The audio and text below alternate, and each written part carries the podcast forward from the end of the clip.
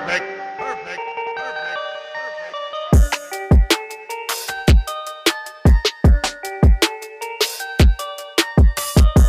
Wow.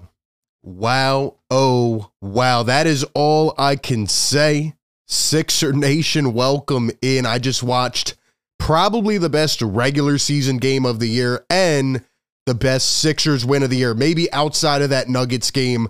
What a thrilling, epic comeback by the Philadelphia 76ers. They take down the Memphis Grizzlies behind a 17 point comeback. 17 point comeback after what was maybe the worst half I've ever seen in the first half, a disastrous first half from Joel Embiid, James Harden. The Sixers pull it out 110 to 105 in the first game of the second half. I know we were not live for the game. I am feeling terrible right now, but I had to use every little extra ounce of energy to come on here and give you my immediate thoughts because holy smokes, that was an unreal game. Hit the like button if you enjoy these videos. We will hopefully be live again next game. Sixers and Celtics Saturday night should be a good one. Tough stretch coming up. What a way to start it off here for the Sixers. Uh, subscribe to the show. Hit the bell if, if you enjoy this content and you want to get updated every time we drop a piece of content. Oh my gosh, man. I mean, here are the emotions of what it's like to be a Sixers fan during a game. I tweeted this out at the end of the first half. I said games like this are the reason that the Sixers fan base is pessimistic. Sixers were getting out hustled. Joel Embiid started the game 0 for 8. James Harden couldn't get anything going. The Grizzlies were trapping and doubling everything, and they were just all over the map. There was nothing the Sixers could do. They looked like they were about to get the the brakes blown off of them and, and you know beat by 30 points. And then they went on a couple mini runs at the end of the first half, and everything up to that point had been shut down. And then they come out in the second half, and I tweet this out. It never fails to amaze me how the Sixers can look like a completely different team from one half to the next. And then here at the end of the game, best Sixers win of the season. They take down the tough second seeded Western Conference Me- Memphis Grizzlies. Uh, I, I mean, there was just so many clutch plays. How about James Harden, Joel Embiid tonight, guys? James Harden with 31, 7, and 7. He is the main reason, in my opinion, that the Sixers even remotely had a chance to get back in this game. Early fourth quarter, he kept attacking, he kept getting the switches, and he was making quick decisions with the basketball. He was getting downhill, and he took Memphis off their game defensively. James Harden was picking apart that defense, and that is how you need to show up against good defenses in big time games. Joel Embiid, I I don't even know how to describe this game from Joel Embiid. It was one of the worst games I've ever seen from Joel, but one of the best games I've ever seen from Joel. He had maybe the worst offensive performance ever in this game, especially in that first half. But he ends up with 27 points, 19 rebounds, six assists, and six blocks. The defensive side from Joel Embiid was probably the number one or number two reason, maybe tied for number one, that the Sixers won this game. Six blocks. First half, Jaren Jackson Jr., uh, all these guys, man, Tillman, you know, uh, uh, I, I forget the other guy's name, the, the third stringer for the Grizzlies. All of those guys were babying Joel Embiid. Like they were bodying him down low. Joel, you know, apparently came into this game with a sickness and, you know, it's coincidence. I guess it's going around, but nah, he probably got at the All Star game or something. And they said his foot's still hurting and he just didn't look like himself. It looked like one of those games where he can't get the flow going. And he started off 0 for 8 and he was taking terrible shots. I mean, like five seconds into the shot clock, he's just heaving it up, you know, trying to step into a three and it's wide. And, you know, he comes back in the second half. I guess he heard the noise. I, I saw Chuck talking about him at halftime. I saw everybody talking about him. And he must have heard the noise because he came out, he blocked everything in his way. He didn't let anything up. And he was chirping a little bit. He was getting big, setting up his teammates, passing out of doubles. Yeah, he had a couple bad shots, but this was one of the best second halves I've seen from Joel Embiid, maybe ever. And he was a main reason the Sixers got back in this game. They were letting, you know, some second chance points up. They were uh, letting the Memphis Grizzlies penetrate that paint, kind of, you know, control the vibe of the game, right? The Memphis team is known to be tough and gritty and annoying. That's what they were for most of this game. And then Joel Embiid put a stop to it single handedly Here's a block he had because he had a lot of them. But what a play here with a minute 16 to go. This is against Ja Morant, one of the most elite guards in the league. Joel Embiid absolutely puts it down. Sixers were down one, and we'll we'll talk about what happened after this. Look at this. Look at this. He was hurt, he was sick, but it doesn't matter. This is the greatness of Joel. This is why he should be in the defensive player of the year convo every year. This is how he can impact the game. Sometimes, yes, I'm uh, you know, to be honest, we don't see it. Sometimes he looks gassed, he looks tired, but the skill set, the level of just, you know, kicking it into gear from Joel Embiid, this is it. This was against Ja. He goes right up and gets that out of there. What a play by Joel. He probably had about 10 highlight plays in the fourth quarter alone. That's how special he was. And that is why he is greatness. And that's why he can impact the game. And if he didn't go, I, I don't even know what he went, like five for 25 or something like that. I think he was like five for seven for 25. I'm like, it was such a weird game from Joel. If he played a little bit better in the first half, Sixers might win this by 10.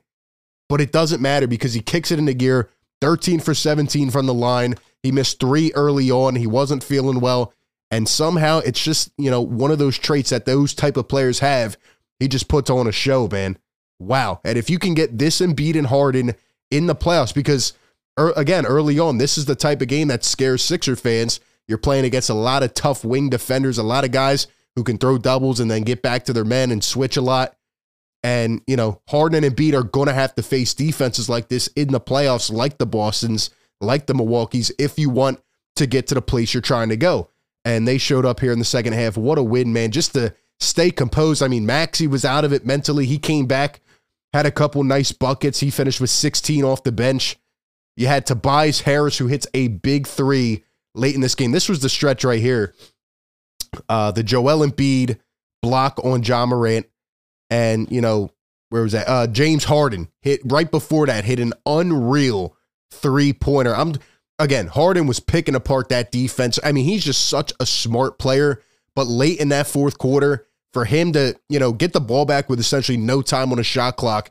And he steps back from the corner, almost falling into the bench and hits an unreal shot.